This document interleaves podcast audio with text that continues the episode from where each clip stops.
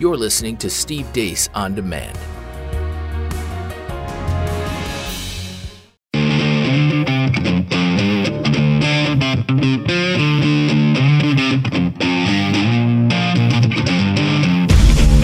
Lock and load. This is Steve Deace. The Steve Deace Show. And greetings. Happy Election Day, which means tomorrow, you'll turn on your TV, no more ads. I think regardless of how we vote or whether we vote today, that is something both Americas, the left America and what is left of America, can largely praise in unison, that the ads will go away, at least until Thursday when the Democratic presidential primary will begin for 2020, which I know, Todd, you are very excited about. I am Steve Deace. We are live on The Blaze, on demand at CRTV. Of course, it is Election Day. We'll have some coverage of Election Day today. There's not much we can say, though, at this point in the day until the returns are in, but we will definitely give you some news here throughout the course of the last couple of hours. We'll have a little Pop Culture Tuesday as well, where we look at the intersection between culture and conservatism. And there's a debate happening in my favorite sport right now, which I think speaks to a larger cultural problem. We'll get into that. Some fake news or not coming up a little bit later on in this hour. Don't forget, we love to know what you think about what we think. 888-900-3393 is the number. 888-900-3393. You can also engage in the in-show chat on our Facebook page. Just look up my name, Steve Deace, on Facebook. And right now we're asking you for your Election Day predictions. And if I could kind of sum up what I've seen so far in the thread, I'm reminded of Mr. T's great line in the best of all the Rocky movies, Rocky 3. Pain. The forecast for today. Pain. That's the kind of the forecast for today. I think that's a good summation of what we've seen so far in the thread, Todd. I do. I think it's a fair assessment of not just the thread, but kind of my existential mood at the moment. Indeed. Yeah. So we'll delve into some of those things as well. What the results today could mean, and why it could be a Pyrrhic victory for either side to win the House of Representatives today. I'm going to discuss that coming up towards the tail end of the program. Steve at stevedeace.com is the email address. You can also, we mentioned, like us on Facebook, follow us on Twitter at Steve Deace Show. And without further ado, we get you updated on what happened while we were away. What happened while we were away, brought to you by The Day Is Finally Here. We here at the Steve Deace Show have fought, albeit sometimes imperfectly, over the last 2 years to give each and every one of you an honest assessment of where we as a people are politically, spiritually, and culturally. And now that Election Day is here, the entire team at the Steve Deace Show has collaborated on a statement regarding the midterm elections. I have the great privilege of delivering the following: our final analysis of the most important election of our lifetimes. Christians voting their conscience have quite the choice this Election Day with the two major political parties. With the Republicans, Christians had the option of declaring all their beliefs hollow by supporting a party that pays lip service to Christians while it's full of lies, greed, and a hostile pose towards foreigners and a cavalier attitude about war. Christians can especially show their hypocrisy by throwing yet more support behind a president who stands anathema to just about every moral standard they've previously claimed to support, while he makes only marginal efforts to show support of faith, though the other day he referred to the second epistle of Corinthians as Corinthians 2, Corinthians harder. With the Democrats, though, Christians can basically opt for suicide by giving support to a party that is actively against them, having shown they are very willing to make Christians face trial and lose their jobs for holding the same moral beliefs they've held for thousands of years. The only religious belief the Democrats seem to hold dear is that every knee shall bow at the altar of abortion and pay forced tribute. It's a really interesting choice, says Todd Erzin. By supporting the Republicans, I'm giving people further ammunition to dismiss my beliefs as an empty cultural pose.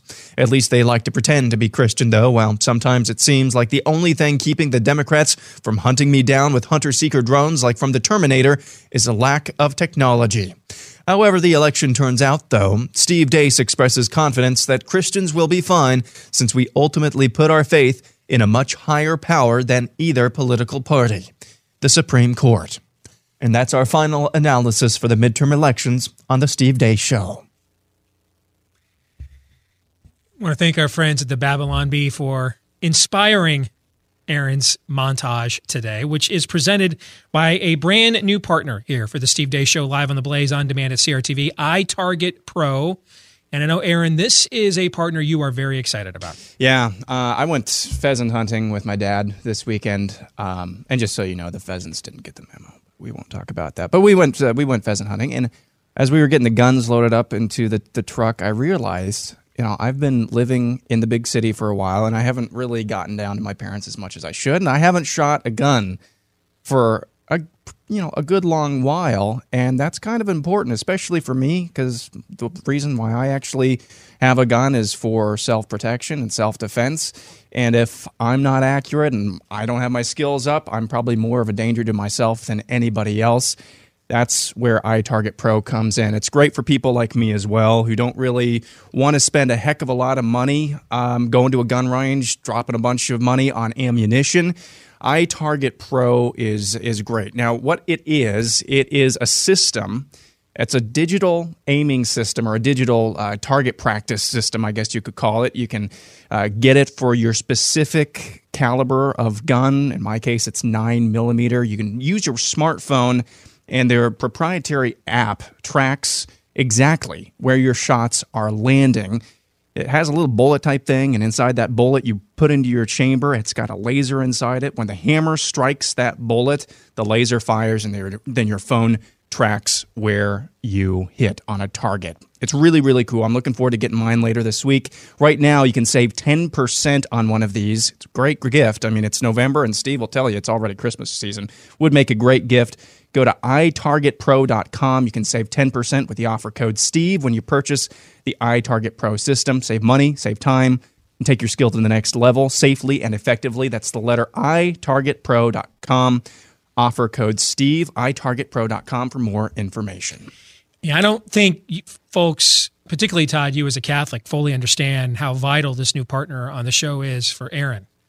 As a white millennial, homeschooled evangelical, the reality is there are certain requirements here, and one of them is flannel, even maybe in a July day. Another is some facial growth, bourbon, which obviously you can't have. That's for tonight. Yeah, when you're operating, highly developed equipment like this. And the other is a gun. Gotta have a gun. Yeah, and I mean that you're not taking a gun out for quite a while.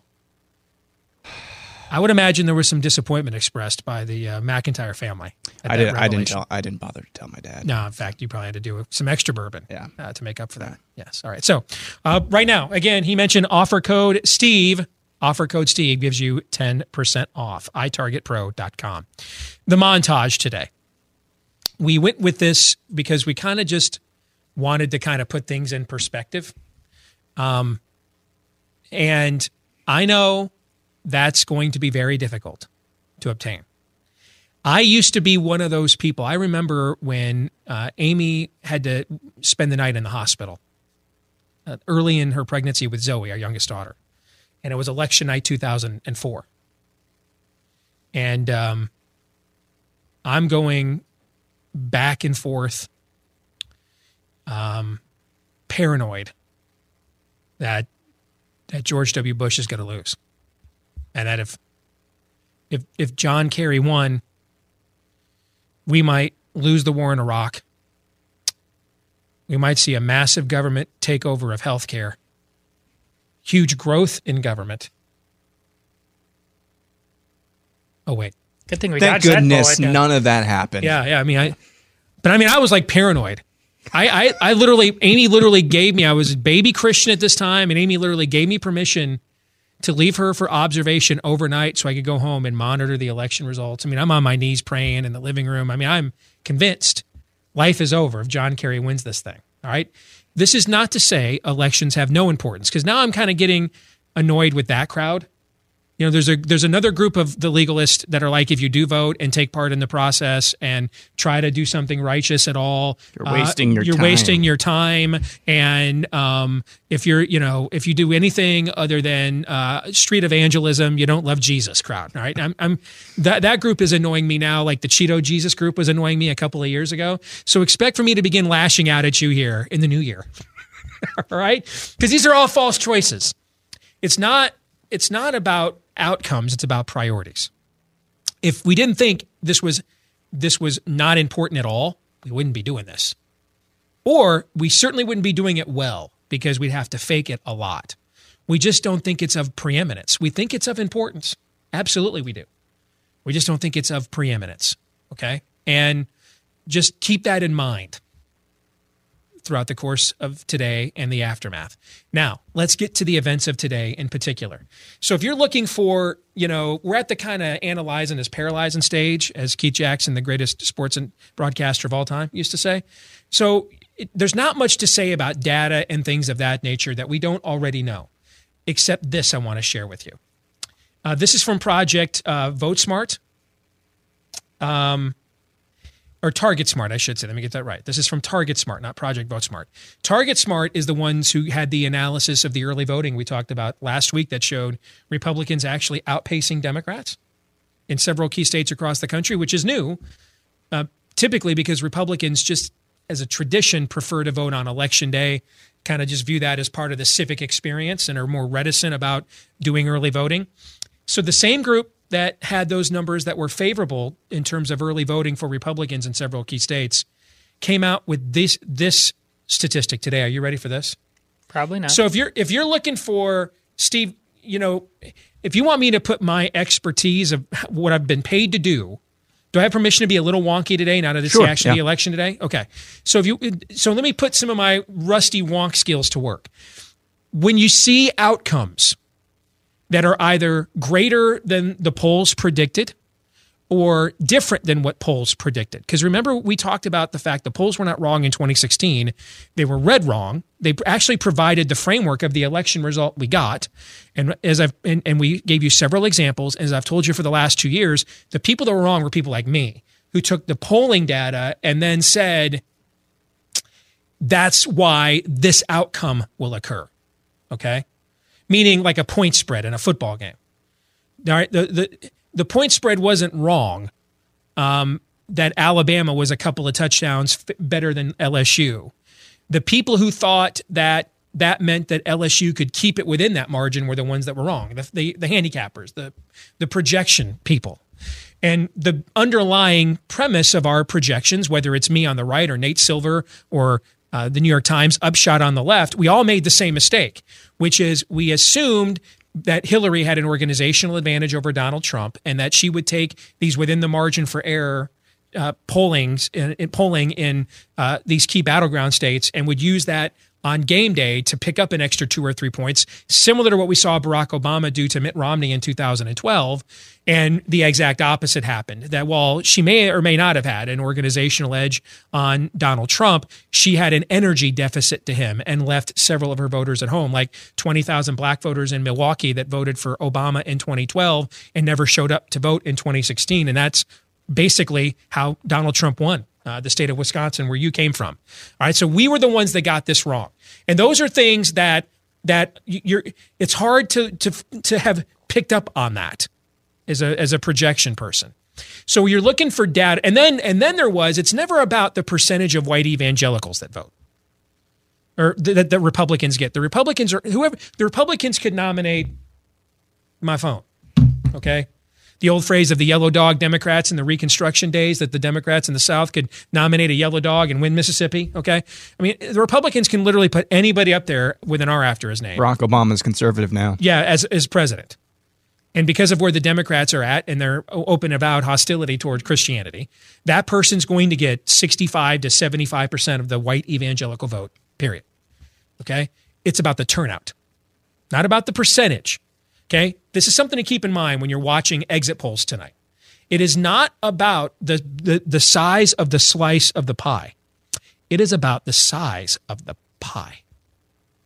Meaning, if the pie is this big of white evangelical voters and Donald Trump gets 70% of that, would he rather have 70% of a pie that's this big or 65% of a pie that's that big? Which would he rather have? This is your argument that you've made for quite some time. I mean, you'd rather have the one that's coming from the very large pie, because that means it's not. It's the people who show up to vote. It's not the percentage; it's the turnout. Yes, Hillary Clinton got almost the exact percentage of the black vote that Barack Obama got. She just had fewer black people vote. She got almost the exact same percentage of Hispanic voters that Barack Obama got. Just fewer Hispanic people voted. Okay, when you hear stuff like Trump did better than Romney with black voters by like 1 point, guys. Like literally like one point. Okay, so it's never. Well, I shouldn't say never. It's usually not about the percentage of the demographic that you get. It's about what percentage of the vote that demographic is. And so it wasn't just that Trump got an overwhelming majority of white evangelicals. White evangelicals weren't going to vote for Mitt Romney because he was a Mormon. They voted overwhelmingly for him. But Romney had a problem turning his base out. And so he had lower base turnout in terms of the actual numbers across the board, not in terms of the percentages. So same thing is what happened in 2016, is that the turnout of white evangelicals was greater than what the projectionists were overcoming. So when you throw in Hillary Clinton and key battleground states leaving some of her vote on the sidelines, and then you see a huge surge of this, that's one of the reasons that Trump way overperformed in Ohio, for example. So you're wondering, is there a demographic that could be undervalued? And this goes to something I said last week, which I poo-pooed, and I may end up eating my words, okay? So last week we talked about how Politico had an article out talking to other liberals, because they're liberal, concerned about Hispanic turnout. And that Hispanic turnout was going to be lower than what Democrats had hoped for, but they thought they could make up for it with youth turnout. And I said, that's usually, historically, that's a bad recipe. All right? Bad recipe. Because they think like you do, but they don't vote like you. Yeah. So here are some numbers. These are actual now numbers, not projections, numbers. Absentee ballot numbers, millennials, 18 to 29-year-olds, all right?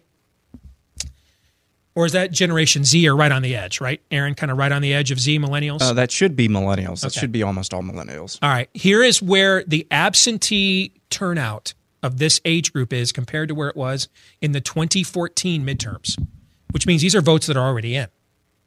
Michigan, it's up 120%. Florida, 148%. Montana, 151%. Ohio, 160%. West Virginia, 203%. Arizona, 215%. Minnesota, 313%.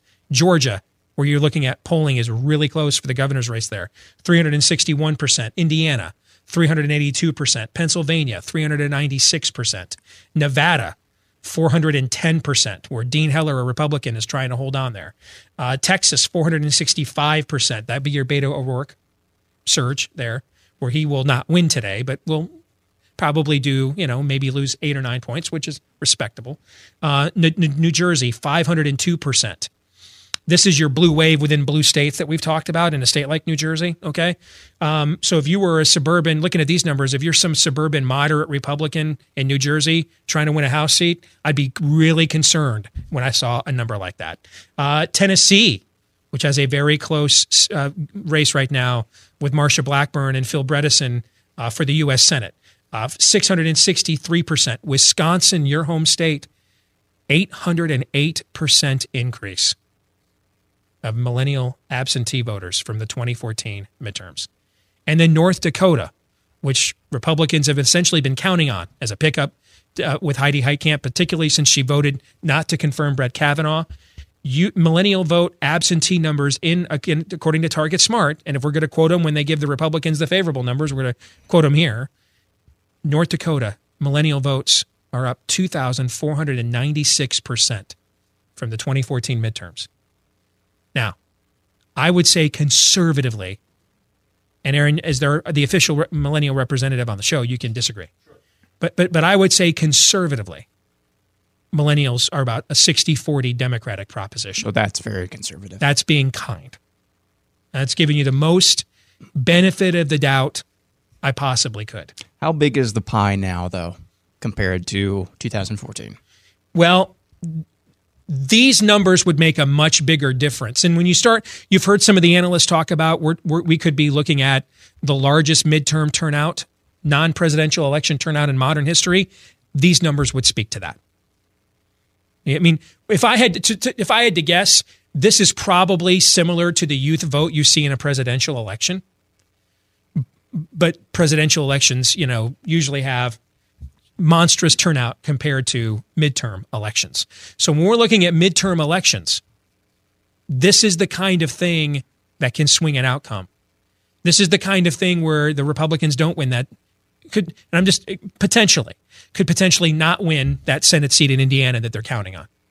This is where if we wake up tomorrow, or we're going to be involved in the coverage you're going to see tonight on CRTV.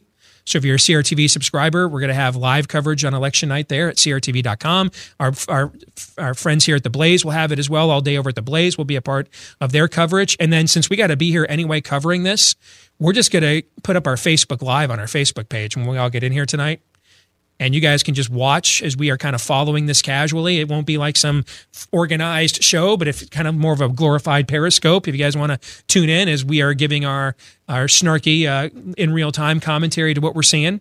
And so if we're sitting here tonight at like 10 o'clock and you're like, how the hell does Heidi Heitkamp survive? This would be the number that would tell you how.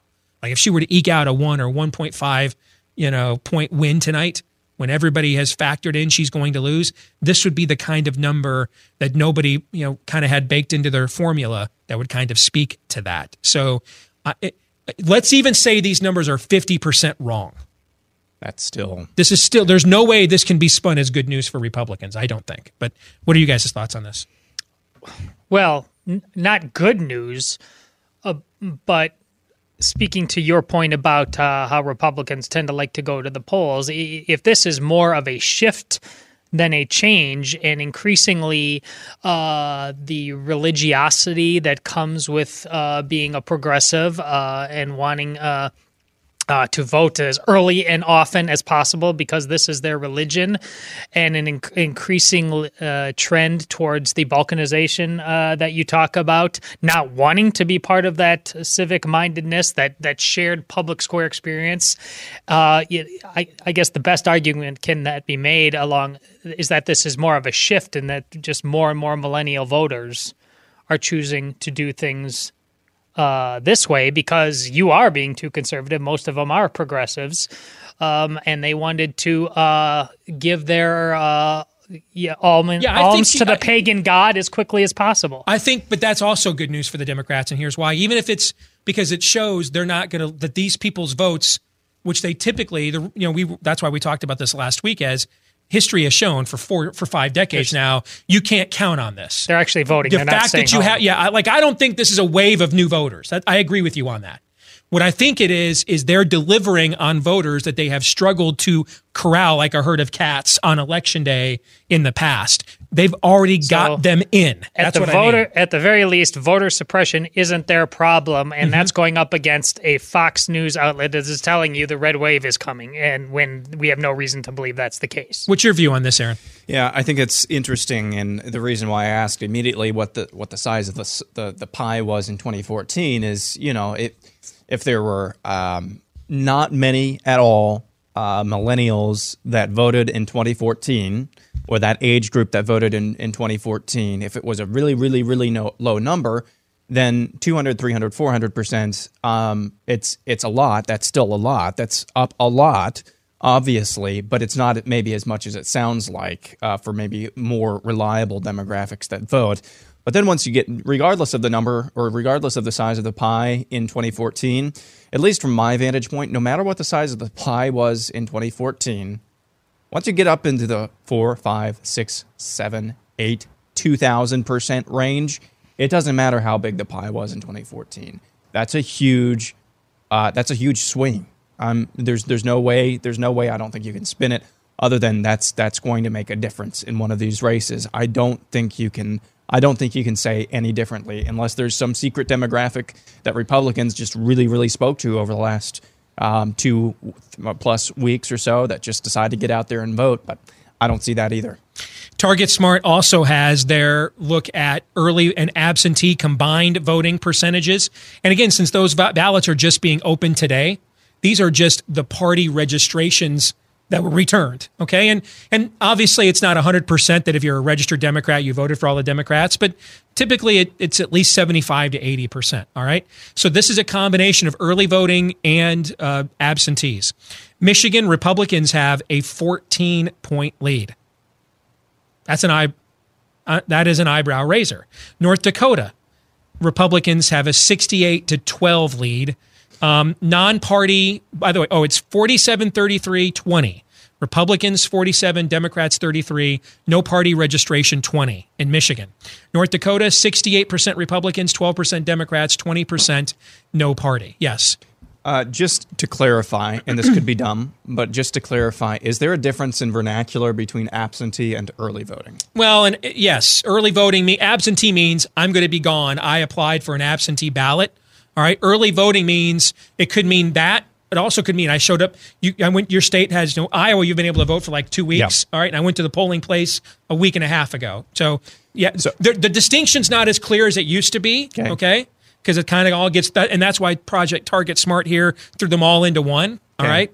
But the numbers you were saying before about the 18 to 31-year-olds, that was absentee. Yeah, those were absentee and early voters. Early voters. Yeah, yes. Okay, I missed that. All right. Okay. This is all absentee and early voters now. New Jersey, Democrats 56%, Republicans 36%, no party 8%. Ohio, Republicans 48%, Democrats 40%, no party 12%. And that's interesting because the Republicans polling in Ohio has been terrible this entire cycle. Pennsylvania, Republicans 49%, Democrats 44%, no party 8%. That would be a good number for Republicans. Wisconsin, 43% Republican, 37% Democrat, 20% no party. On the surface, that would appear to be a good number for Republicans, but that's a high volume of no party voters, and they typically break for challengers, not for the party incumbent. Like, I'd feel better if I was Scott Walker and my lead was a few points higher there. West Virginia, 53% Republican, 39% Democrat, 3% no party. And again, remember, both Donald Trump and Mitt Romney in the last two presidential elections won every county in West Virginia. And in 2016, Donald Trump won every precinct. So you guys have any thoughts on those numbers, combining all voters now, absentee and early in these states? Well, I guess I don't have a tribe anymore, so I. Can I give one last thing? Here's a few more. Yeah, more. Please. Okay. Arizona, Republicans +7. Florida, Republicans +1. Georgia, Republicans +6. Indiana, Republicans +21. That's a good number if you want to win a Senate seat there. Montana, Republicans +18, where they're trying to pull an upset against the Democrats there. Nevada, Democrats +4. That's not a good sign for Dean Heller there. Tennessee, Republicans +34. That would be it. Like, I'd rather be, here's what this means. I'd rather be Marsha Blackburn today than Phil Bredesen is what that means. Meaning I've got fewer people I have to make sure vote today is what it means. And then in Texas, Republicans are +14. So that's more clarity. Go ahead, Todd. I'm sorry. So within that, that's okay. Within the Republican tribe, one of the most things I'm interested about is the degree to which what happens here in terms of the actual election jives with both party affiliation and the polling. The degree to which people want to continue to be. I just talk about the way progressives, perhaps early voting, and the way they don't want to be part of the shared experience. I don't think many people on the not left want to be part of the shared experience in many ways as well. That's what makes me nervous about the youth voters. And this is why we didn't see the two groups that are the least likely to respond to pollsters for different reasons. Yeah. White evangelicals, because they don't trust the media, and then Aaron's generation, because they're on do not call list and mobile phones, and it's the hardest to pin them down. Yes, I agree. So that doesn't make me a conspiracy theorist, but I'm glad you reacted that way, Steve. I just I don't think many of us know what we don't know at this point. If you want to follow some people tonight that give you honest analysis analytically, let me give you two names: Chris Steyerwalt at Fox News, and then Sean Trendy and Tom Bevin at Real Clear Politics. Those are three names I'd follow on Twitter tonight for some real news and real analysis instead of spin. Back in a second.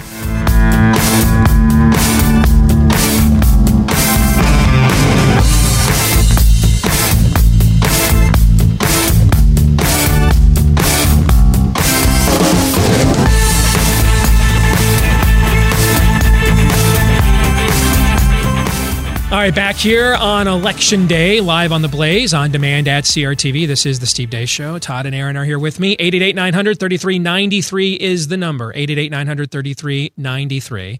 Yes, it is Election Day, but we still have some regular business to attend to, especially on a Tuesday, with a little segment we like to call Fake News or Not.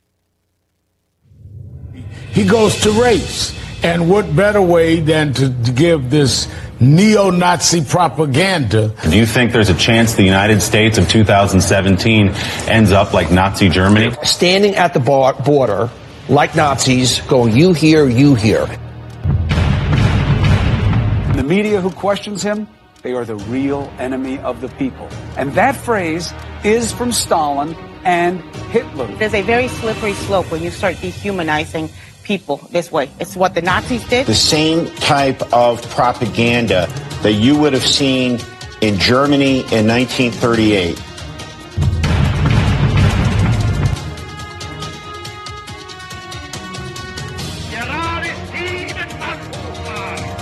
If you want a slight check on this man and his unrelenting race to the finish here to make sure he can continue destroying this country, you might want to vote all D.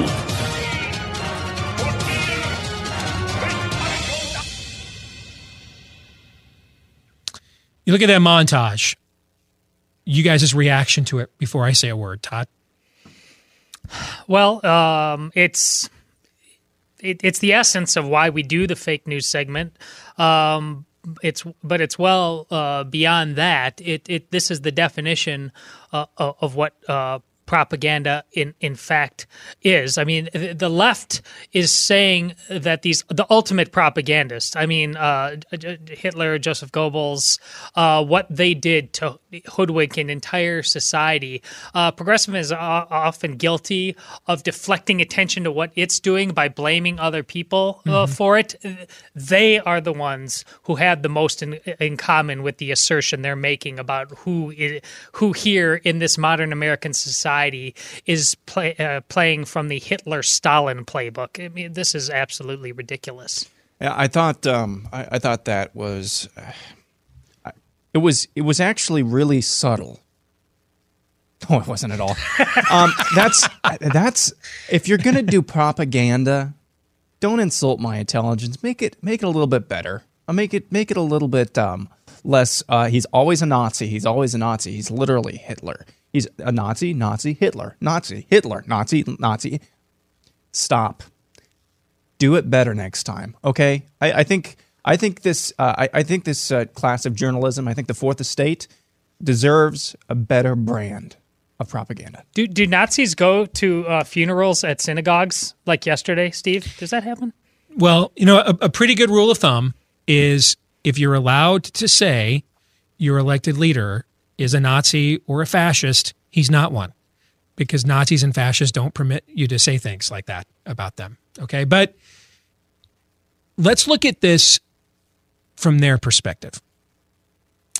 Who do you, based on the fact this is the messaging they've chosen, and that's, I mean, these networks are doing get out the vote. I mean, the key clip in that entire thing there is Mika on MSNBC saying, go out and vote D. This is all done with the intent of creating an election outcome. So tell us then who their audience is, or they believe, I should say. Tell us who they believe their audience is, that this is the messaging they believe will get the outcome they're looking for. What do you think that says, gentlemen? I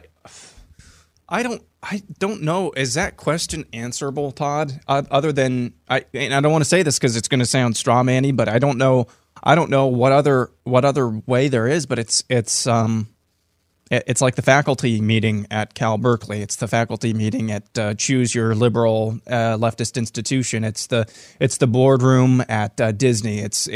Choose any progressive institution. That's who they. Heck, it's their newsroom. It's the people behind the camera. Maybe that's their audience. I don't know how to characterize it. Maybe I'm not thinking about this deep enough or hard enough, and maybe I should go in the corner and think about it some more. But I don't know if I can deduce anything other than this is just they're basically doing it for themselves. They think they themselves are the audience. What I heard you say, one second, Todd, what I heard you say, Aaron, is this is so out of your jet stream, you viewed this as, I'm going to use a word here, this is foreign to you. You can't resonate with it. Like if you were on a mission trip in a foreign country, went to the hotel and turned the TV on, it just, you can't connect with it. It doesn't align with culturally where you're coming from. Yeah, I think I see where you're going again. I still would rather liken this to a missionary broadcast in a foreign land of pagans. It's just a very perverted, and I'm not saying in the sexual sense, perverted in the literal sense of the word. It's a perverted version of Christian missions. It is they are in the land of pagans, or they are in maybe close to the land of pagans, broadcasting into the pagan land of us in Middle America, and those who are not on the left or East Coast. They view this as a form of evangelism to the state. I said it on Friday. I would rather liken it to a perverted form of missions than propaganda from one foreign country to another. No, Aaron and I agreed about this last week, and we agree again. There's, you are absolutely right that they do a great job of not taking for granted in this 11th hour that they are going to win or lose. So they're out there whip cracking, get out the vote, but it isn't because they know who their audience specifically is or what they need. It's just, it is the religiosity. It's the 11th hour religiosity of what they are at all other times, Mika, et al. Their sense of self-importance, their sense of divine appointment to this calling that they have called journal. Aaron does the broken air quotes so much better than I try to aspire to be like him, but I can't. Aaron it nailed it. That is way more about them, because their audience, whatever it is ultimately about bowing before them. It isn't about genuine freedom. It is accepting and know your role, listen to what the smart set has to say and play accordingly. So they don't really know or care ultimately who or what their audience is, as long as they obey, and they are the ones always getting to call the shots. Yeah, and there was a guy, news producer or newscaster from KTLA out in Los Angeles last night, who tweeted something to the effect of, for many elections now, the exit polls have showed that the more educated you are, the more likely you are to vote Democratic. I think that lends itself to what I said at the very beginning. They are broadcasting to themselves. They are broadcasting to themselves while at the same time trying to evangelize as much as possible. I think, though, for those of us in what's left of America, we need to understand that if there's any remote sincerity whatsoever, 10%, 20%, 75%, whatever percent you think they are sincere in these Hitler characterizations. By implication, they're saying that people like you are sympathetic to this and voted for this. And you should consider, therefore, that if that's what they think of you, and whatever percentage that is of them that thinks that way, that you will be treated accordingly if they are given power. See, I think we have to. Yes, I think we have to maybe. Maybe I'm drawing this analogy out too much. I think we have to draw a line between what on their network is evangelism and what on their network, going into all the world and making disciples of the state, and what is singing psalms and hymns to one another, meaning intra. And I think that the Hitler dog whistles, that's the singing psalms and hymns to one another. That's them talking to themselves. I think there are other times, and off the top of my head, I can't think of a specific example, but I think there's obviously other times where they don't go down that route, and they're trying to actually evangelize and try to get people out by not, peeing on them and telling them it's raining. But I think there's a difference, and I think what we just heard there, that's the singing psalms and hymns to one another and encouraging one another. All right, let's go to the next clip.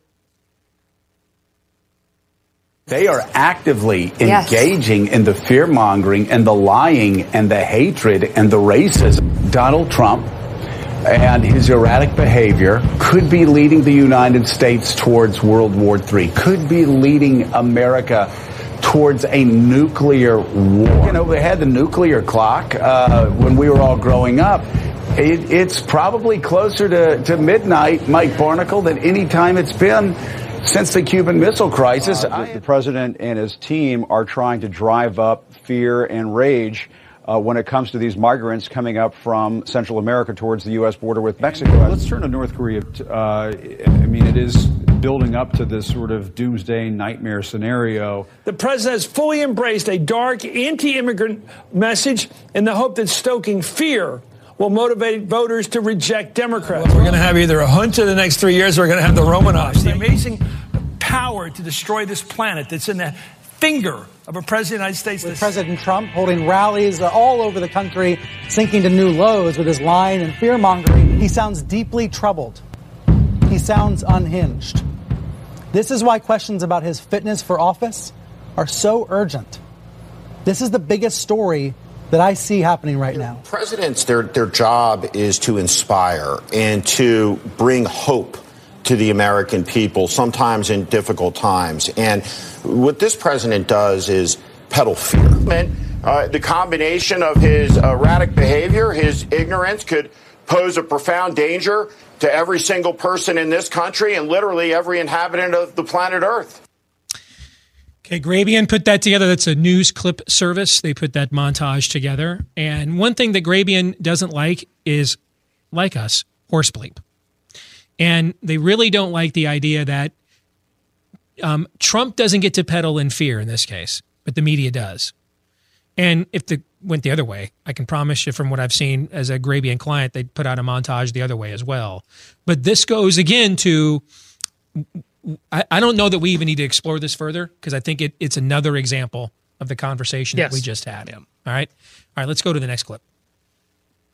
There was once a time when politicians could be shamed away from blatant lies, but that time seems a distant memory. The president paints a picture of Democratic control of Congress that is as nonsensical as it is dystopian, with a healthy wallop of racial division, talking about marauding hordes of undocumented Latinos causing the country to become overrun with criminals.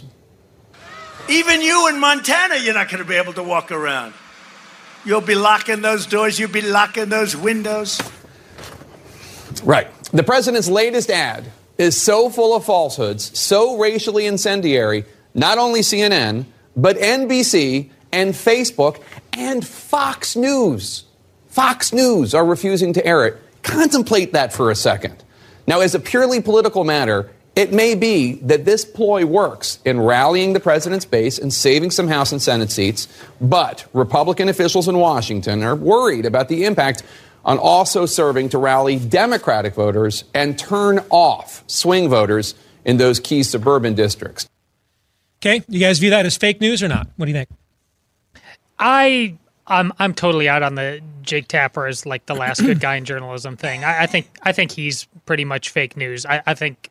He found that niche, and it's and okay. We're starving in general, so somebody throws us a scrap of food, we take it for a while. But listen, that's nonsense. I get the Fox point, and that can go a long way. But Fox is kind of been schizophrenic for quite some time now in terms of it's the party, it's the TV station for Republican values while simultaneously having its own various assault dungeons. So this is it's just silly. Instead of taking that commercial on and talking about Kate Steinle and talking about you've been talking about the Russians and taking over our country when that's probably 10 tech dorks over there who have managed to break into our system. Yet you can't on any level at all talk about our borders, how porous they obviously have been, and what we are going to do when this group gets to the border. I mean, that wasn't serious by Jake on any level. I agree with systemically your criticism of Jake. I've done this for our audience that The Blaze hasn't heard me talk about this yet. I don't think Jake Tapper is unbiased. I think Jake is what Sam Donaldson and Walter Cronkite, what the liberal media was when we were kids, meaning that everything was reported from a liberal vantage point, but they just didn't tolerate horse pucky from Democrats. They weren't, they were professional in what they did. They didn't just give out Democratic talking points. Like we saw, we had a clip just yesterday of Jake pushing back on Tom Perez, the head of the DNC, and calling him on his, calling BS on him. Okay. That's pretty typical of Jake, but he's also a liberal. And that entire report was from a liberal premise. Now, I will also add this. People in Montana aren't at the border. People in Montana aren't going to be able to go out at night because of marauding bands of illegal aliens in Missoula, in Billings. Do we really believe that? Oh, well, I think... Isn't that the same crap that the left does? The Christians are coming for you gays. Isn't that another version of that? Isn't Trump peddling in the exact same demagoguery that we just can't stand from the left? I just assumed that we had taken that as a given. Okay. I apologize. Keep up, Steve. I apologize. Yeah. So we would agree his criticism of Trump in that regard would be valid. We would agree with that? Sure. Yeah, but then... Baked into the cake, though. He takes that and extrapolates a larger point that if you don't want open borders, it's the conversation I had with Heather yesterday when I started off with Heather Timmons from Quartz. If you believe right away, anybody that believes in not having an open border is a racist, this is going to be a real short conversation, right? Right. Okay. All right, next clip.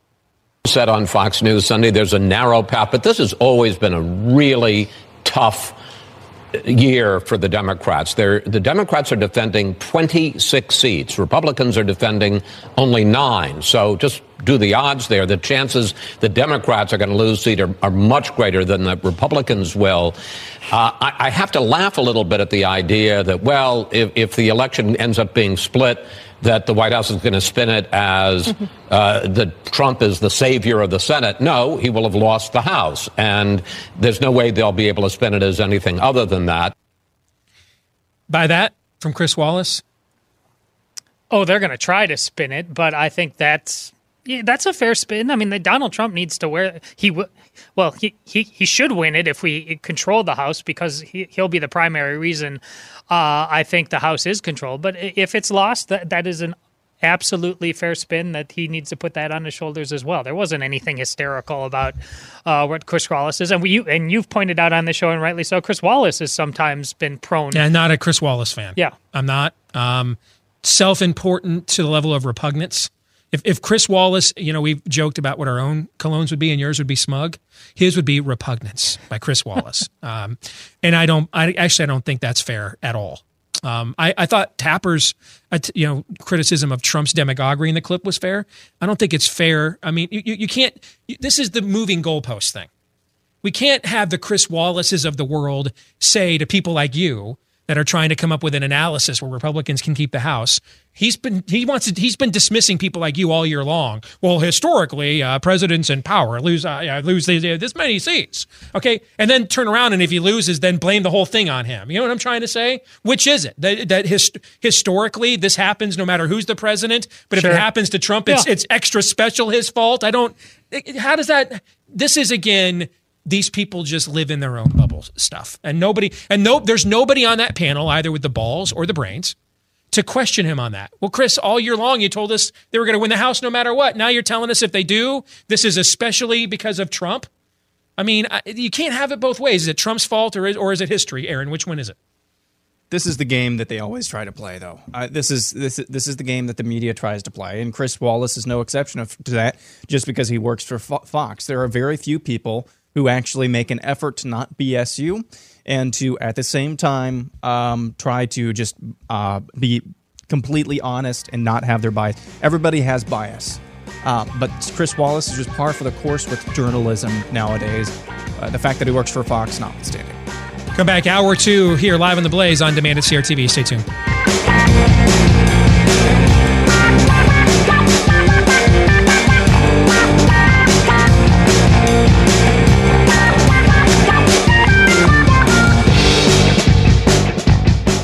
All right, back here on Election Day, live on The Blaze, on demand at CRTV. I am Steve Deace. Todd and Aaron are here with me as well. 888-900-3393 is the number. Steve at stevedeace.com is the email address. You can like us on Facebook.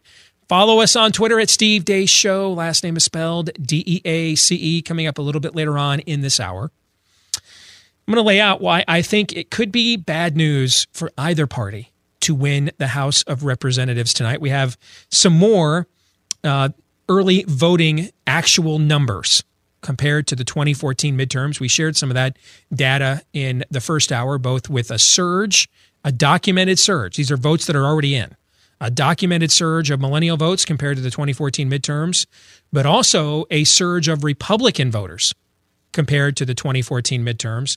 And we're going to take a more holistic view of this in several key states coming up here in just a few minutes. But there's one more clip from Fake News or Not. We ran out of time that I wanted us to play. And I've got a couple different reasons why I want the audience to hear. If you're listening to the podcast later on Spotify, Google Play, Stitcher, iTunes, or even right now live on the Blaze Radio, or if you're watching us live on the Blaze, or you're going to watch this later today on demand at CRTV, there's a reason why I want you to listen and or see this clip. A couple different reasons. Here it is. That's how you should approach voting this year, as a march for your life. It's your future, not mine. But to paraphrase the farmer's insurance guy, I know a thing or two because I've seen a thing or two.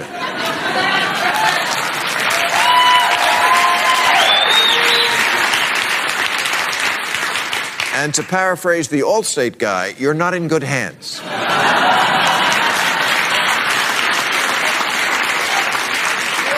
Getting this moment wrong and not participating will be just like your student loan debt. It will haunt you for the rest of your life. Getting this moment wrong, you can say goodbye to reproductive rights, to legalize pot, possibly to gay marriage, and definitely to what's left of the environment. If Trump wins, he will cast it as a complete endorsement of his most undemocratic behavior. If you're 18 and that happens, you stand a very real chance of not living in a Western-style democracy for part or all of your life. Number one, we're not a democracy. Actually, we are a republic, but that's a core worldview issue.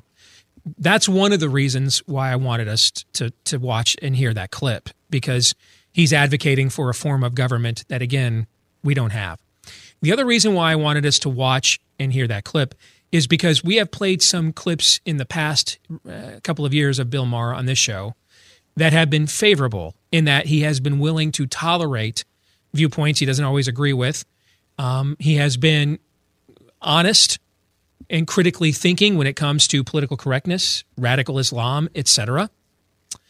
But just as we are concerned on our show about, hey, Lindsey Graham thinks what happened to Brett Kavanaugh is bad, so we're going to forget his 34% Liberty score at Conservative Review now, right? We've done a couple of those shows, or Trey Gowdy pulled down Hillary Clinton's pantsuit at a Benghazi hearing, so we're going to forget that he sold us out and voted for John Boehner for Speaker and never stands up with us on any issue we ever cared about when we took on the system in Congress. Let us also not forget who Bill Maher really is as well. And in that clip, you see it. So while he may not be a canoe about it, while he and I've had several of my conservative friends go on that show. I've been invited to be on it several times. When I was invited on it, I was aligned with Salem Radio Network at the time. I didn't work for them. I've always owned my own company and had vendors and worked as a vendor with companies like Salem or The Blaze or Conservative Review, and they decide whether they want to purchase the content or not, but I'm not an employee.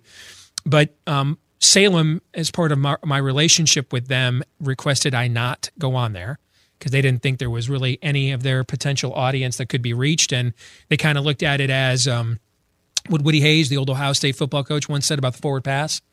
Anytime you go back to pass, three things can happen and two of them are bad. Okay, so there were several different occasions. I remember once I went on a run around the neighborhood and I was on a phone call one-on-one with Mars' producer for like 30 minutes as she tried to talk me into doing this, and I had no problem with it. It's just Salem didn't want me to. So let us be, just as I don't want our audience, gentlemen, to forget who Lindsey Graham really is, okay? I also think it is wise that even if Bill Maher is right about a couple of things, and I'm perfectly fine aligning with Bill Maher on the couple of things that I agree with him on, let us also not forget fundamentally he believes in a dramatically different America than the kind of stuff we're trying to conserve on shows like this. Thoughts on that? Yeah, I think that's an important reminder. Bill Maher is actually right in his conclusion there. He just starts from the wrong premise and makes the wrong assumptions, and starting from the wrong premise. That's a systemic worldview issue just as much as not understanding the difference between small d and large or capital D democracy, which he and basically everyone in left America confuses us with, the difference between a democracy and a republic. But this is, again, underscoring, is Bill Maher still a liberal or a leftist? I would say still he's a liberal, because he's at least tolerant of other ideas. Because a leftist, how many times do you see leftists actually have an open and honest debate, or actually push back against political correctness? How often do you see a leftist? No, it's their native tongue. By definition, you never see that happen. So I think Bill Maher is still a liberal, but liberalism is still not necessarily pro-America or in line with the founders' ideals of America. That's not to say that we endorse the opposite of what Bill Maher is saying there as well, which would be very, the opposite of what he's saying would be very pro. No, we're just saying that his worldview is diametrically opposite or different than a Judeo-Christian worldview. I just wish Bill Maher's lifestyle and his worldview and the ones that his clapping seals obviously share, I wish they really did have as much to be afraid of as they seem to think they do from Donald Trump and Republicans. I think we've shown over and over and over and over again that they really don't have to be that afraid. For those of us going out and voting straight ticket Republican or anything like that, most of us acknowledge that we're just trying to hold on to civilization as long as possible until the miracle happens. It's not because we think this party is truly a vanguard of change that really threatens what those people stand for. Mm. Some more early voting numbers. These are actual numbers now, not projections. And again, this is from Target Smart. They did a survey of several key states with Senate races that are right now considered very competitive. And they looked at, they again put the early and absentee voting all into one pot. And these are the percentages by party that the vote has increased from the 2014 midterms. Okay. So let's go to Arizona, where you have McSally's a total rhino.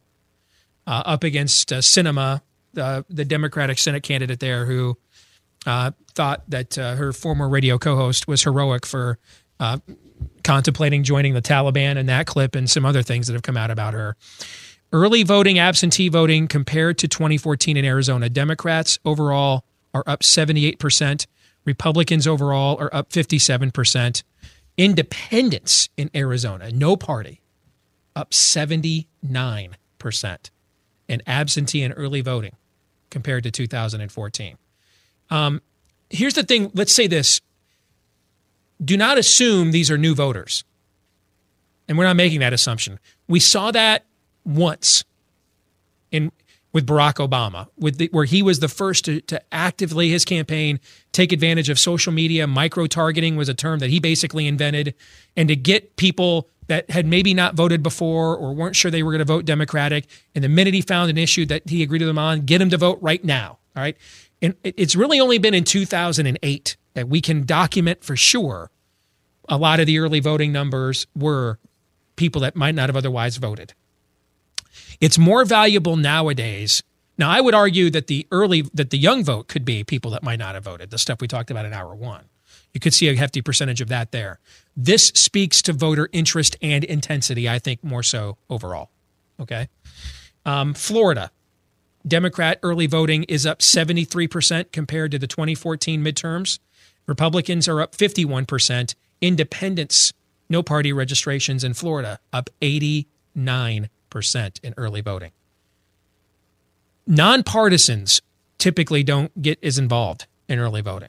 So these are huge numbers of nonpartisan voters. Georgia, Democrat early voting up 128% overall compared to 2014. Republicans up 110% overall. Independents, no party registrations in Georgia, up 237% from 2014. Indiana, Democrat voters early voting up overall from 2014, 258%. Republicans, 183% compared to 2014. And independents are up 69% in Michigan, where polls have shown a race closing there with Debbie Stabenow and John James, the black Republican veteran candidate. Early voting for Republicans is up 37% compared to 2014. Democrats are up 30% compared to 2014. So overall, that state doesn't seem to be as wired in as some of these others. Independents, no party registrations in Michigan, up 10% compared to 2014 in early voting. And then in Montana, Democrat early voting is up 81% compared to 2014. This is a state that Trump won overwhelmingly in 2016, but they've had difficulty, similar to Manchin in West Virginia. They have had difficulty putting a serious dent into the Democrat Senate candidate's lead there. Republicans are up 68% in early voting compared to 2014. Independents or no-party registrations are up 44% compared to 2014. Those numbers say anything to you guys at all? I'm trying to digest everything, and I want to ask both of you this specifically. Does it seem to you like there's a lot of conflicting information there as far as the overall trajectory? Tell me what conflict you see. Hundreds of percentage points up as far as the millennial voting goes, yet at the same time, pretty modest to good gains for Republicans in early voting, even though Democrats have a lead. As far as percentage up from 2014, which 2014 was a good year for Republicans anyway, so Democrats you don't really have anywhere to go but up. That's true. Yeah. So it just seems like, as far as the young people voting, the millennials voting, and then there's, good numbers for Republicans and early and absentee total numbers, and they're making gains on what they did in 2014, even though Democrats are making percentage-wise a bigger gain from a bad year from them in 2014. There just seems to be a lot. It's hard to make heads or tails of this, and I don't think we're going to be able to do that until tonight, and I'm not saying that's what we're trying to do. It just seems like there's a lot of conflicting information. You're right. The bottom line you said there at the end. I mean, the voters will have the final say this evening when we start counting all the votes. One potential way to reconcile the discrepancy you think you see, Aaron, is that it's the millennial voters that are responsible for the surge in Democrat early voting. Meaning if they're the key demographic responsible for the surge in Democrat early voting numbers, then I think that sort of threads the needle of what appears to be conflicting information if the youth voters are the rationale, the impetus for the Democrats' improvement. What do you think, Todd? Well, those increases in independents voting along these lines, I'm really interested if this is something along the lines of the best Republicans can hope for is that this is something along the lines of the reality TV vote that Trump drew in, people who for a long time just really weren't interested in politics, didn't think it mattered, were cynical, were lazy, combination of all those. But Donald Trump grabbed them in. As you said, Steve, many times, they knew Donald Trump was a real estate guy in New York, but what they really knew is that he entertained them in a way that they liked on television year after year after year. And that number might speak to those people planting their flag. Yeah, and I want to say this as well, and maybe this is too tangential, but isn't it? I don't remember the exact data point, but isn't the Republican Party losing more voters to be registered, not registered, but be independents than the Democratic Party is? So that would maybe bode well. That's true in this cycle. That's true. Heading into 2014, It was actually the opposite. It was the opposite. So yes. It could be that people are coming back home, and that could that could explain the uptick in independent early voting. I think that's a little bit. I think I'm stretching there a little bit, but it's one possibility. Here's the thing: is all of even the most respected polling this whole cycle with independent voters has been terrible for Republicans. Terrible. So the surge in no-party early voters is one of two things or a combination of two things, and then it's a matter of what the ratio is. It is either the poor polling among independents Republicans have had all cycle long coming home to roost, or it's your theory. These are the, the nonpartisan voters who don't want an America as with as limited of a government as we do, but hate the backlash against political correctness, media double standards vote that you talk about. Okay, it's that, or it's, and which is probably true. It's a combination of the two, those two things. And until we count the votes tonight, Todd, we won't know what the ratio of that is. It's probably both. It's probably some percentage of non-party voters who just can't stand Trump's personality and it just grates on them, and they just want the drama to end. It's what do you mean you're ecstatic that you tried to ruin Brett Kavanaugh's life and you want to turn my NFL Sunday into a political rally? It's probably a combination of those two blocks, and I don't think we're going to know until tonight what the ratio between those two blocks it is. And if this is not a ratio that ultimately benefits Republicans, going back to what we talked about with Donald Trump and what blame he does or doesn't deserve, I mean, whatever hypocrisy you're talking about, Donald Trump is a guy who's constantly overpromising. So if he can't meet that and if he can't MAGA this thing, he deserves some blame. But ultimately, Republicans themselves are going to deserve a ton of blame again, yep. And will be the dumbest last losers for not being able to be frustrated about Donald Trump and whatever happened, but to here still be the victims of history that you've gone over a long time, what tends to happen. Republicans will make no claim at all for being in any way a hindrance to Democrats. And this will be more Donald Trump's private little plaything than ever before, even in loss. Yeah. I think you were going to say something, Aaron. Go ahead. Yeah, I think it's interesting reviewing the last 5 months or so. I think there were a couple of points, and maybe even recently, Steve, where you said, that whoever's dumbest last loses axiom is always correct, except for in one scenario. And that scenario is when the Republicans just walk off the field and won't play the game. Right. And Todd pushed back on you every time and said, no, just wait for the Democrats to do their thing. It doesn't matter if Republicans don't want to play. And then the Kavanaugh thing. So you guys were both correct on that. But at the end of the day, I think in the real final analysis, not the Babylon Bee final analysis, but in the real final analysis, if this ends up being a worse than expected night for Republicans, it's still probably going to be better than it was trending about 2 months ago. But if this turns out to be a worse than expected night for Republicans, again, they have nobody to blame but themselves.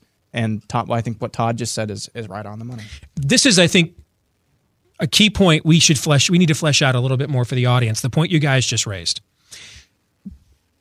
And elections are often won more by your ability to accentuate your positives than mitigate your weaknesses. Okay?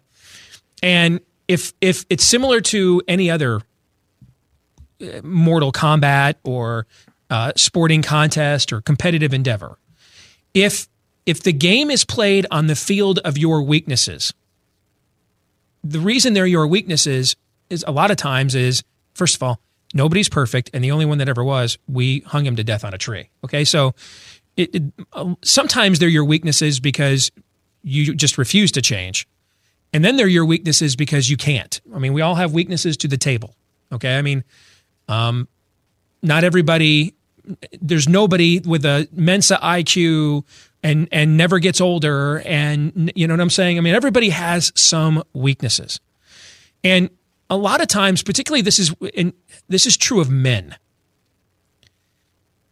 Men become paranoid more about hiding their weaknesses than asserting their strengths.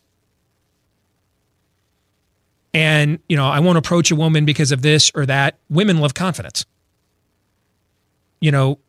Whatever you think you bring to the table, she might be interested in. Lead with that. Don't walk up there with your hands in your pockets, and trying to figure out, well, how do I cover up my weaknesses? Lead with your strengths. One thing you see in presidential approval polling is, and we saw this a lot in the Obama years, for example. Even when he pursued policies a lot of people disagreed with, when he pursued them from a position of strength, meaning he made Boehner and McConnell cave, which was, weekly, his numbers always went up. Strength usually sells, usually. Not always, but usually, okay? So how does that work in this election? I've been talking for months about the Republicans have been making a tactical blunder here, believing that they could insulate themselves from the backlash against Trump. And no, you can't. You can't do it. The other side's base is already at its most, and now we're getting the early voting numbers that are always a key measure of voter intensity. The early voting numbers line up with what we have surmised. The Democratic potential base of votes is at max lit. There was nothing you could do. Nothing you could do to tone that down. And with all due respect, if you believe, and I love Eric Erickson to death. In my opinion, I think he is allowing his position on the immigration issue to shadow his political analysis. And this is, and I get it because I have to do this all the time. I have to make sure my principles don't change what I think what the math is. The president could have literally said all Latinos are terrible people, and we were going to see the exact same early voting numbers. This has been baked into the cake all this time. All this time. That we were at the point of diminishing returns, of turning up the other side's base with a backlash vote. I firmly believe that. The time to have the conversation about changing the president's persona and mitigating how it inspires the Democratic base was like in June of 2017. That ship is long. Once we got into this election, once we got hardcore, once the calendar turned to 2018, gone. That ship has sailed now. So stop trying to insulate yourself from the backlash of the Democratic base. The way you insulate yourself from the backlash of the Democratic base. LSU did this to Alabama Saturday. Well, we're not going to let them score as many points. And you didn't. You still lost by 30 points. You lost by 30 points differently than you were probably than other teams have. Other teams have lost by 30 points to Alabama, 55 to 25. So congratulations, you didn't let them 50-burger you on your home field. That's great. You still lost by the same spread everybody else has lost to them by. You still lost by 29 points. So, are you happier that you lost 29-0? If you're an LSU fan, you're like, well, we can get, are you happier that it's 29-0 or 55-25, or are you just pissed that you lost by 30? What are you? I think I'm pissed. I'm pissed that you lost by 30. So LSU needed to score more points, okay? They were never going to get Alabama into a game of 14-10. That was never going to happen. And the idea that they thought their game plan could force that is just, you have to live in the world as it is. Similarly here, we'd all like Donald Trump not to say stuff like telling people in Montana that they're going to be threatened by marauding bands of Latinos in Billings. We'd all love that. Wouldn't you love that? I'd love it, man. I'd love it if he was a better human being, and I'd love it, too, if the fact that I can do 52 sit-ups in a minute somehow meant that this spare tire would go away. There's a lot of things I'd love to be true, but we have to live in the world as it is. You can't change Donald Trump. And so what you have to do is recognize you're not God, you're not the Holy Spirit, you can't change him. It is what it is. And so maybe you wouldn't want him on your team. I wouldn't want him on mine. I did everything I could not to have him on my team.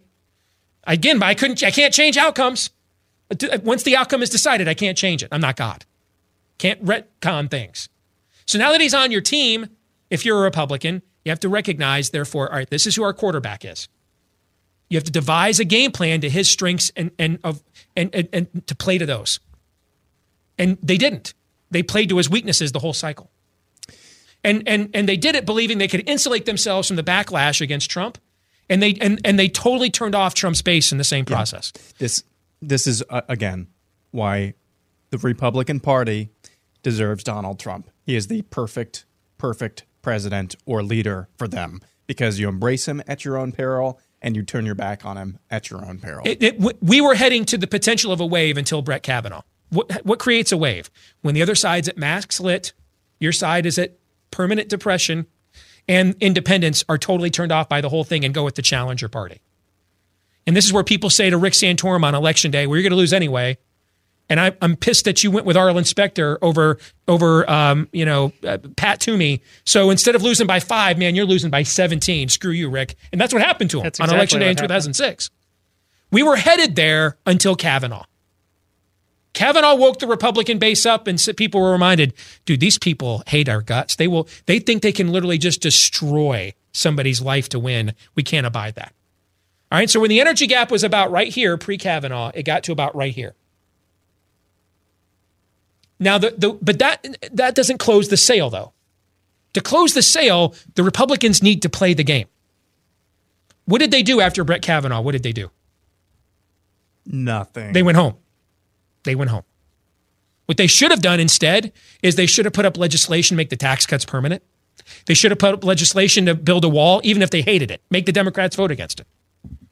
They should have gone and found every the most conservative federal circuit court nominees they could that were the most right-wing and try to push them through to generate more of that Democratic response. They didn't do any of that. They went home. Instead, as you pointed out, not only that, but the hero of the moment, the new in vogue conservative, Lindsey Graham, he actually said we need more DACA. Yeah, I mean, Lindsey Graham's out talking today about the Brett Kavanaugh thing. That was a month and a half ago. And in this news cycle, that was 20 years ago, man. Okay? And the fact that Lindsey Graham has still got to go with the Brett Kavanaugh card from 4 or 5 weeks ago tells you they didn't do a damn thing for the last 4 to 5 weeks. And they didn't repeal Obamacare. They didn't secure the border. They didn't build a wall. They didn't protect religious freedom at a statute level. They didn't defund Planned Parenthood. See, and that's what happens. See, the reason you're an independent usually is sometimes it's not. These aren't the independents in the 80s or 90s. Well, you know, we're kind of a middle of a roader. No, most independents nowadays are people who just hate both sides and don't want to belong to them.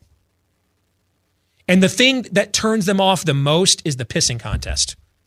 The urination contest. That's why the liberal media has been baiting Trump into making it about his persona this whole time. They're trying to either turn independents off or turn him Democrat against the president's persona. How do you counteract that? Accomplishments. And the reality is the Republican Congress has very few. And that's why go on conservative Twitter today. And the argument to vote Republican today is based on who the Democrats are. That's not the position you want to be in when you're the party in power. That's the position you want to be in when you're the party out of power. Vote against Obama. He's a Marxist. Vote against Trump. He's Hitler. You don't. If you're the party in power making arguments on a negative, that's not a position of strength.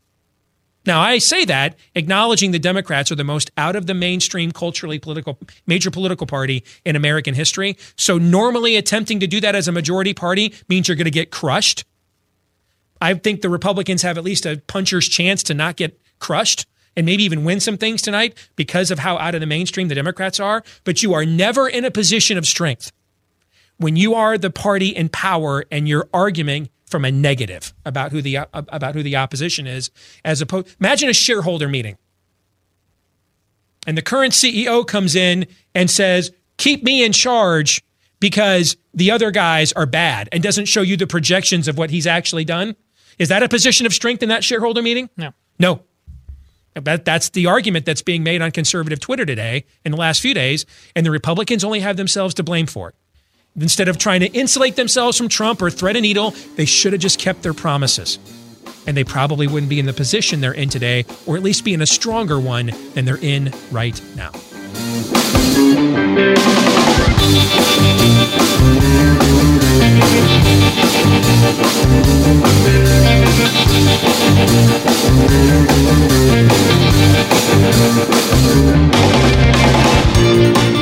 I want to clarify what I was talking about a second ago with Eric Erickson at The Resurgent, whom I love Eric to death. He's actually in my new book, Truth Bombs, and it comes out in January.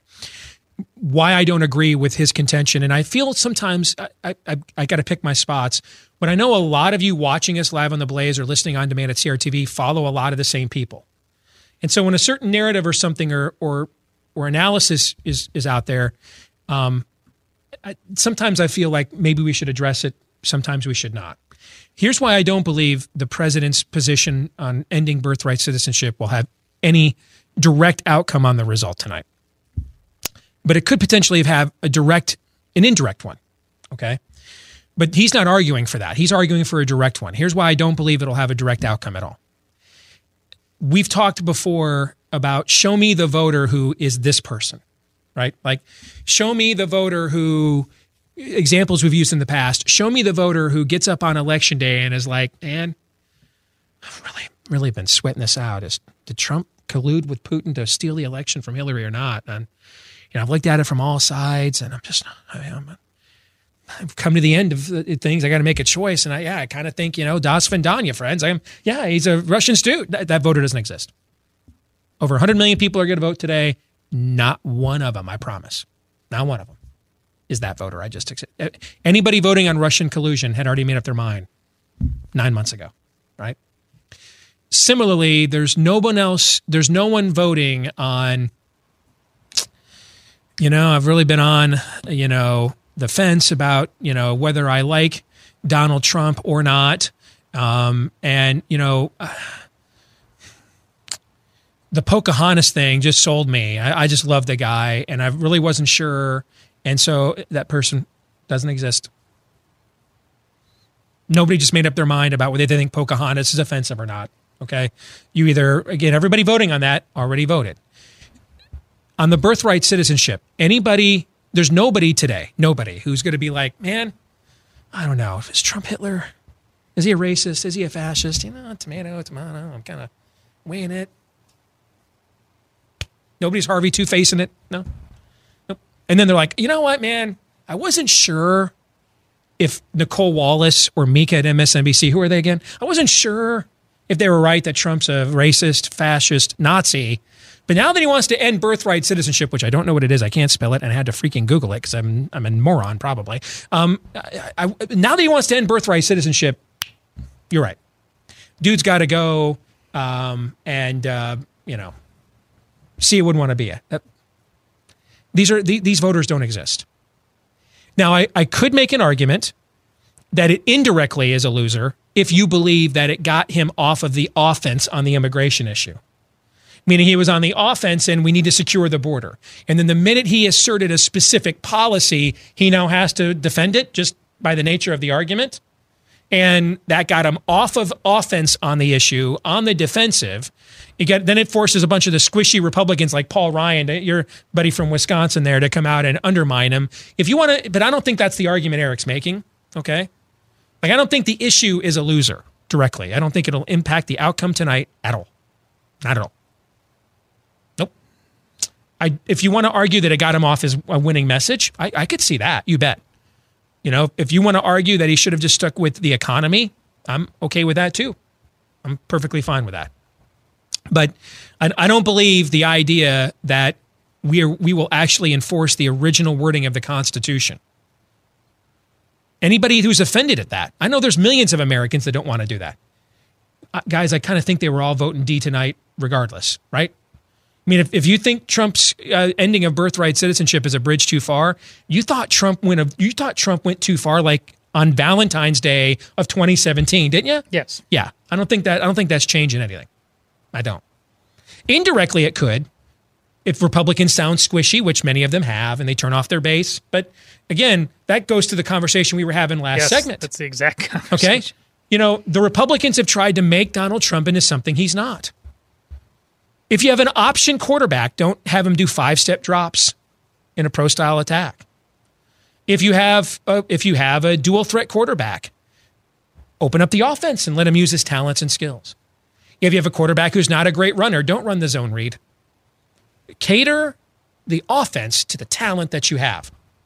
If the people selected Donald Trump to be your quarterback, then you have no power to change that. So then your job is to construct a game plan that uses his strengths. And here's his this is Trump's number one strength. The ability to blow up media narratives is his number one strength. Now, he is going to blow up media narratives. He might blow off his own hand while doing it. You know, he might go Elvis on the toilet at 5 a.m. while doing it. We've seen that. Or he may totally annihilate them until they cry, because we have seen that too, right? So if I know my quarterback's number one strength is to blow up media narratives. I want him to blow up media narratives with the narrative I want, right? Right. Like, there are people in politics I know will backstab me and spread rumors. So you know what I do with those people? I always tell them my confidential stuff. Why do you think I do that? Because they're going to, I know they're going to talk. I'm not the Holy Spirit. I'm not God. I can't make these people credible. I can't make them sane. I don't have that power. So I'm not going to try. Instead, I'm going to acknowledge the world is the way it is up front. I'm going to acknowledge, I know this person's a gadfly. I know they're a big mouth. I know they're a backstabber. I know they're two-faced. So since I know they're going to talk about me behind my back, I prefer they do it with the stuff I tell them. So I leak stuff to those people all the time. Because I know they're going to talk about me. Do I want them, regardless of whether I tell them anything or not? So do I want them talking about me with anything I'm telling them or the stuff they just make up? What would you rather have? I'd kind of rather have them talk at least some of the stuff I'm telling them. Yeah. So if this is who Trump is, then give him ammunition to blow up the media narrative with the stuff you want. So would you rather have Trump up there talking about, hey, if you live in Missoula, Montana, don't vote for Pedro because he might end you. Right. You know he's going to do that.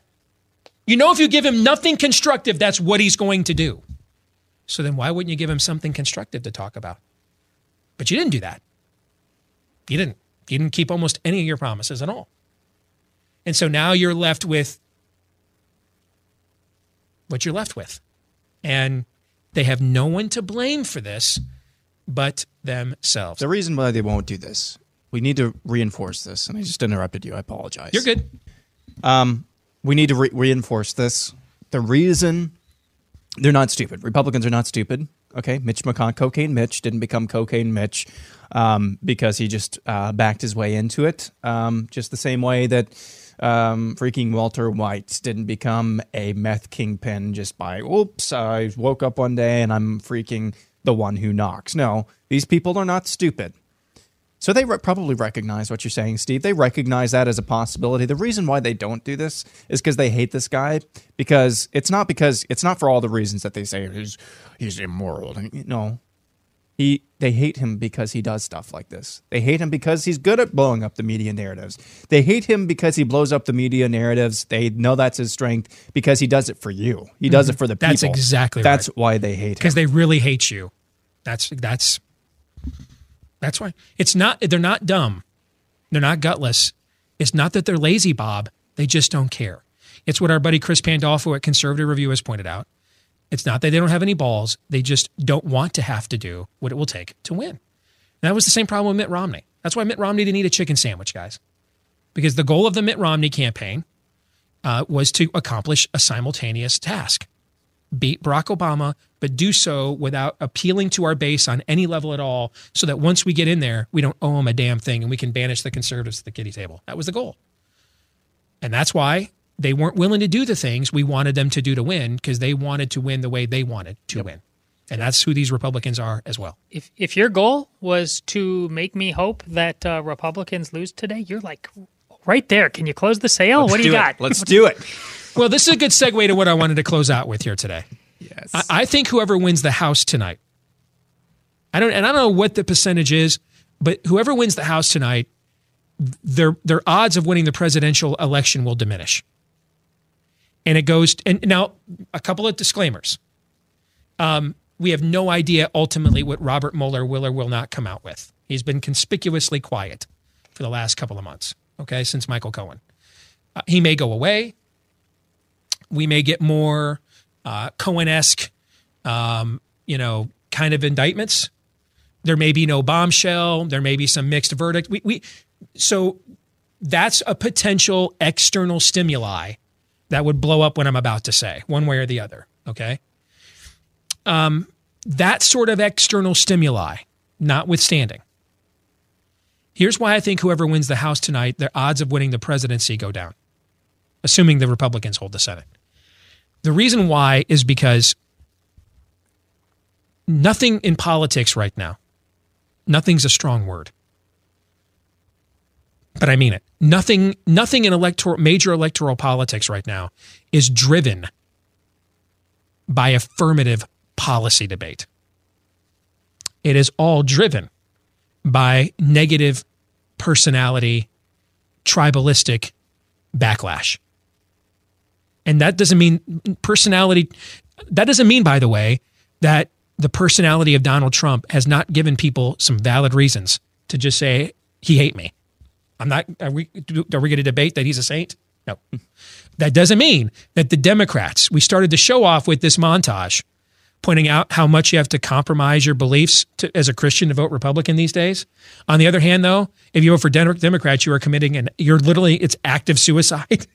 I mean, you're literally handing them the gun to shoot at you, okay? So it's not, even though it's tribalistic, in this case, it's not bad to assume that if you have any veneration, adoration for God's law, the Constitution, the founding principles and vision of the country, that the Democrats, he hate me. I don't think we'd argue that either, right? No. So those are the driving impulses.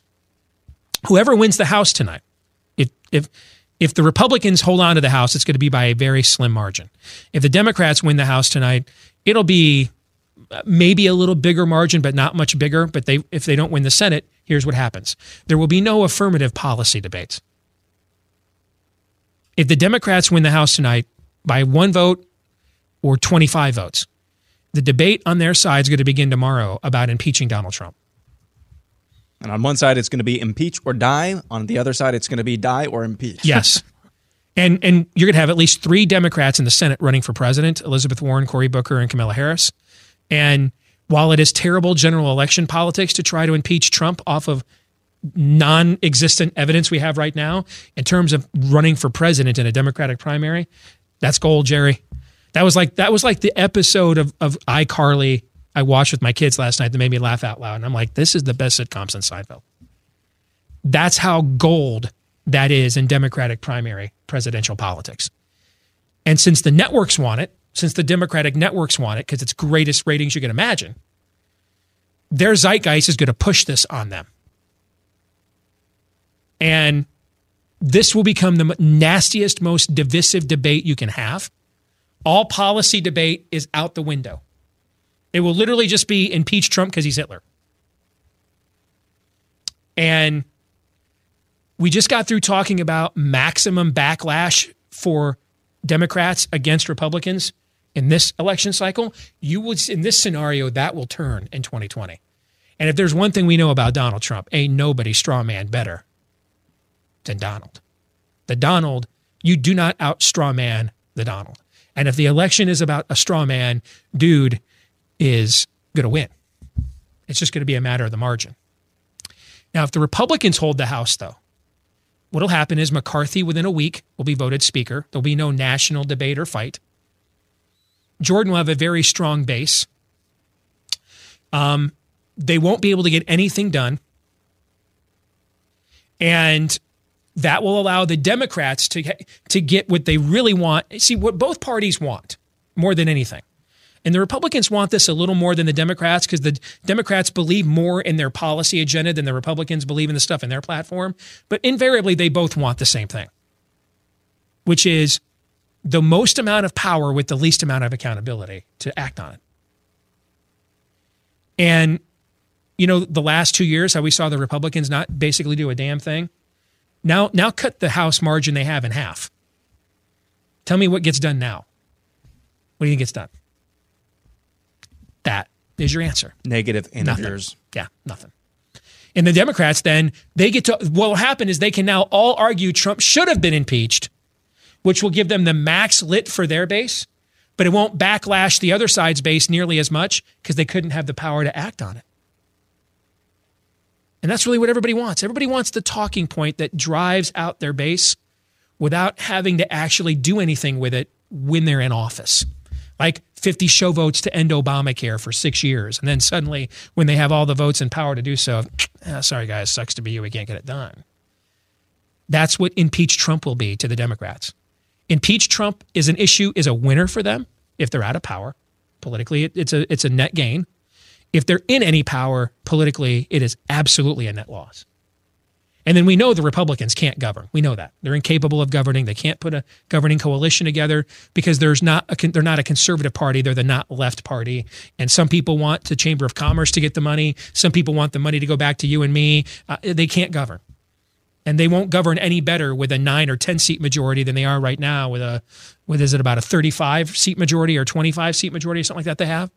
So that's why I believe, barring an external stimuli, like, you know, whatever Mueller's ultimate verdict is, I think whoever wins the House tonight, their odds of winning the presidential election in 2020 are diminished. I don't know by how much, but at least somewhat. Your thoughts, gentlemen? Completely agree. Both of these parties are absolute farces. Well, I won't say that about the Democrats, because if they had control of all three branches, which they obviously don't right now, if they had control of all three branches, we'd see more sea change shifts. We'd see much more cataclysmic shifts in American policy, like we did under Barack Obama the first few years of his presidency. As far as the Republicans go, that's never going to happen. That's these big shifts for their base that they want to really advance whatever ideology they have in their own platform. That's never going to happen with Republicans because they're just the other side of the Democrat, the progressive coin. They just don't agree with you. They don't like you. If you're conservative, they don't agree with you. They are not one of you. So they're never going to advance anything that has anything to do with you. They're Democrats, though. They really believe the crap that's coming out of their mouth. It's just going to be, in this particular circumstance, the only thing that their base wants is blood, and they don't necessarily know if they want that yet. What do you think, Todd? We just need to put the over-under right now on how long it's going to take me to crack based on your mention of the term 2020 after today. If Democrats have a good night, 2020 Democratic primary begins at 12:15 Eastern. If they have a mediocre or bad night, it begins at 12:30 Eastern.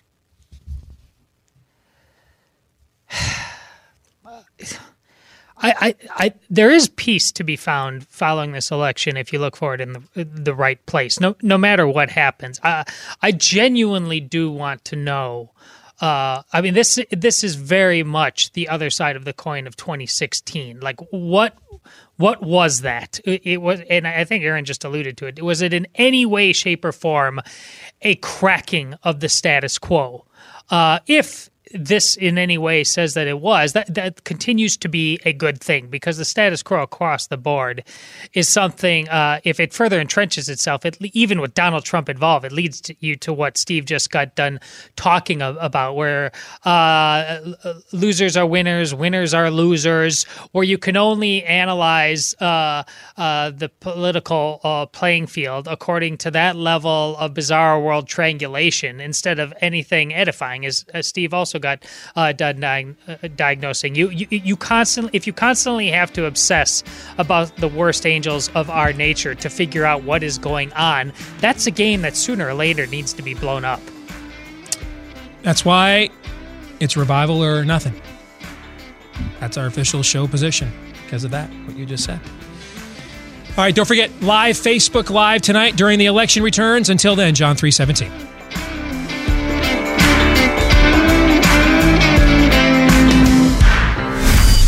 This is Steve Deace on the Blaze Radio Network.